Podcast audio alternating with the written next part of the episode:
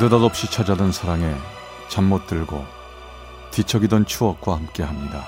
라디오 사랑극장. 어느 날 사랑이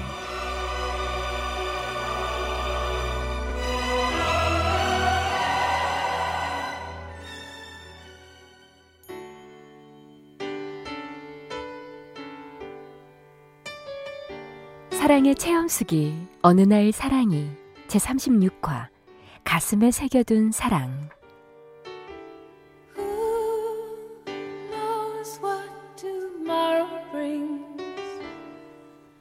1988년 6월 1일 군 입대를 불과 며칠 앞둔 5월 26일 날 용문에 살던 친구 녀석이 입대하는 날 훈련소를 동행해 주겠다며 저희 집에 왔습니다.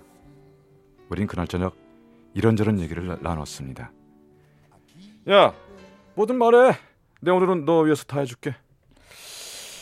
영철아, 응. 난 지금 한 사람이 꼭 보고 싶은데 볼 수가 없어. 야, 내일이라도 보면 되지. 누군데? 어디 사는데? 어, 지난번 대구 작은 집에 갔을 때 거기서 만난 여잔데 어, 이상하게 계속 만나고 싶은데 전화번호도 주소도 몰라. 단지 아는 건 어, 그 여자 학교뿐이야. 야, 야, 학교는 안다는 거네? 아, 그럼 됐지 뭐. 야, 내일 같이 가자. 학교 앞에서 하루 종일 기다리다 보면 만나겠지 뭐. 어? 아, 그럴까? 그래. 야, 고맙다 친구야. 내일 같이 가서 무작정 기다려보자 한번.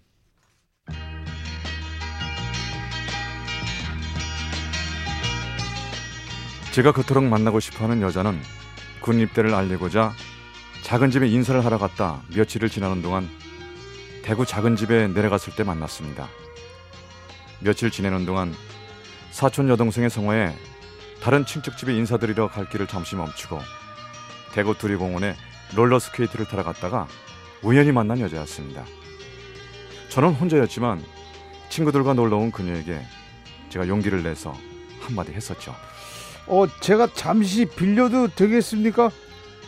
제가 이분이 제일 마음에 들어서 그러는데 잠시 빌려드리고 다시 돌려드리겠습니다. 아, 정말 웃기는 남자네. 좋아요. 어유 제대로 즐거운 시간 만들어 보세요.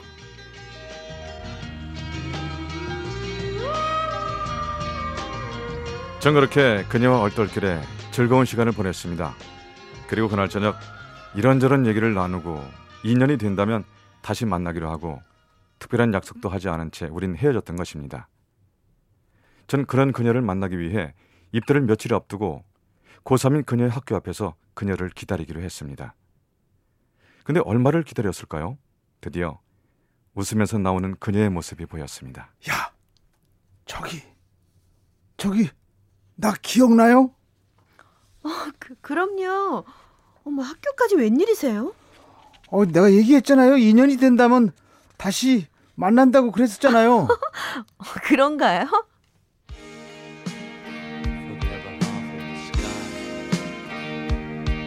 그렇게 우리는 다시 만나 여러 얘기들을 나누었고 전 그녀의 집 주소를 받아들고 저와 친구는 다시 서울로 올라왔고 며칠 뒤 저는 군입대를 하게 되었습니다. 그렇게 우리의 인연은 이어졌고 제가 훈련소 생활을 마치고 특기 교육까지 모두 마치고 자대 배치를 원주로 받아 군 생활에 적응하고 있을 때 올림픽이 열렸고 올림픽 기간이 지나 첫 휴가를 나왔을 때는 그녀도 고등학교를 졸업하고 사회인이 되어 있을 때였습니다. 저는 부모님 집으로 가 그녀를 소개한 후 공개적으로 교제를 했습니다. 하지만 그녀의 집에서는 아직 나이가 어리다는 이유로 많은 반대를 하셨습니다. 야, 걱정하지 마. 내가 군대 제대하고 직장 가지면 다시 허락해 주실 거야. 알겠어요.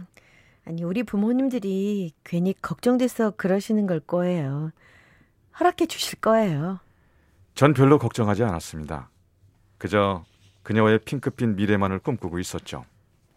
그리고 제가 제대를 약 4개월 남겨놓은 어느 날 그날도 다른 휴가 때와 마찬가지로 그녀를 저희 집에 데리고 갔습니다. 그날따라 어머니가 저희 두 사람을 불러놓으시고 이러시는 거예요. 두 사람이 만나서 사귄 지도 거의 3년 됐고 우리 아들도 제대할 때가 이제 얼마 안 남았으니까 이제 두 사람 결혼 준비해야지. 안 그러냐? 네, 어머니. 알겠습니다. 저희 부모님께 말씀드릴게요. 고맙습니다, 엄마. 어휴.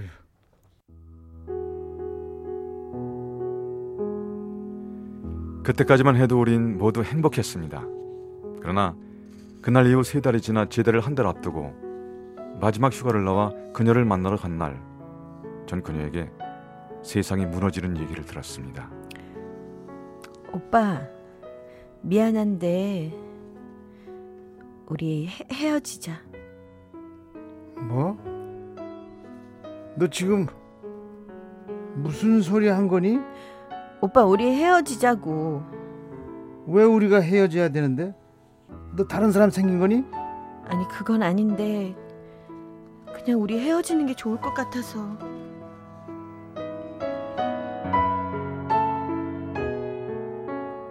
전 그녀의 말을 이해할 수도 없었고 막무가내로 우겨도 보았지만 그녀의 마음은 변하지 않았습니다. 전 그날 이후 그녀를 다시 만나려고 했지만 그녀는 만나주질 않았고 전 제대를 해야 했기에 어쩔 수 없이 부대로 복귀해야 했습니다. 그렇게 그녀와 헤어지게 되었고 왜 헤어져야 되는지 아무 이유도 모른 채 그녀를 가슴에 묻어야만 했습니다. 시간이 흘러 4년 뒤 저는 다른 사람을 만나 결혼하게 되었고 일남 일녀를 둔 가장이 되었습니다. 그렇게 그녀를 잊어갈 쯤 제가 조그마한 공장을 운영하게 돼서 의정부로 이사를 오게 됐습니다. 그리고 새로 이사간 아파트에서 전 그녀를 보고 말았습니다. 그 아파트에는 그녀가 살고 있었던 것입니다. 그리고 무슨 운명의 장난인지 우리 딸과 그녀의 딸은 같은 반이었고 친하게 지내는 것이었죠. 전 뭐라 표현할 수 없는 기분에 사로잡히게 되었습니다. 전 딸아이가 가져온 비상 연락망에 그녀의 전화번호를 보고 전화를 걸어보았습니다. 아, 여보세요? 네. 아, 어, 오, 오빠야? 어, 언젠가 전화할 줄 알았어. 나도 아파트에서 오빠 봤거든. 음, 그래. 나야. 우리 한번 만날 수 있을까? 어, 한 번은 만나고 싶은데. 그래, 만나자. 한 번은 봐야지.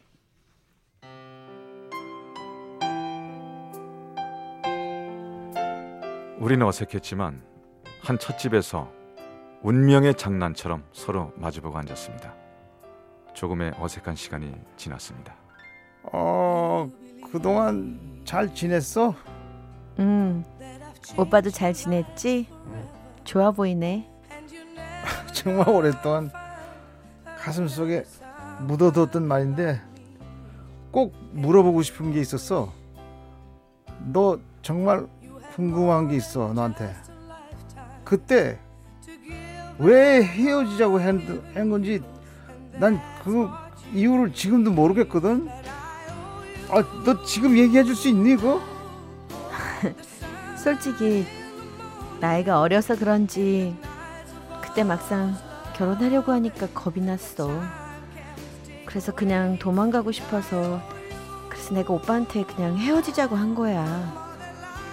아 정말 단지 그 이유만으로 헤어지자고 한 거야? 아 나한테 넌 그 정도 뿐이었던가 보지 너무 그러지 마. 미안해. 정말 미안해.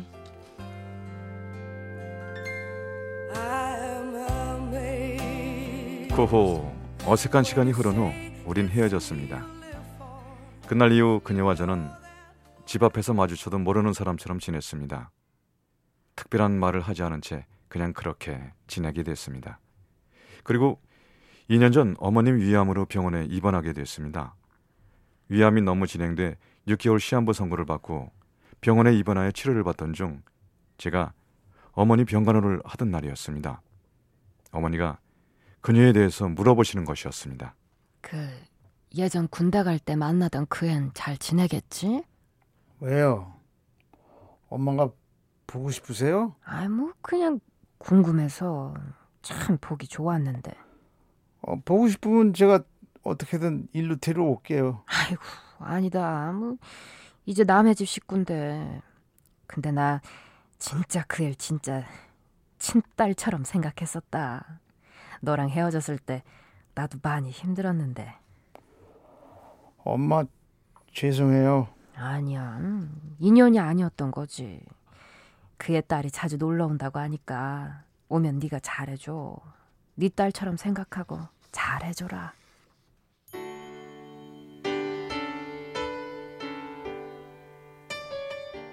그날 어머니가 그녀를 얼마나 좋아했는지 알게 됐습니다. 표현은 안 하셨지만 그녀와 헤어졌다고 했던 날 저보다 어머니가 더 가슴 아파하셨다는 걸 그날 알게 됐습니다. 이젠 돌아가시고 안 계신 어머님의 가슴과 제 가슴에 너무도 커다란 아픔을 안겨준 그녀. 이제는 같은 아파트에 살지도 않지만 그녀도 잘 지내기를 행복하기를 바랄 뿐입니다. 경기 의정부시 금호동의 김영일 씨가 보내주셨습니다. 어느 날 사랑이 제 36화 가슴에 새겨둔 사랑 편이었습니다. There are mountains in our way, but we climb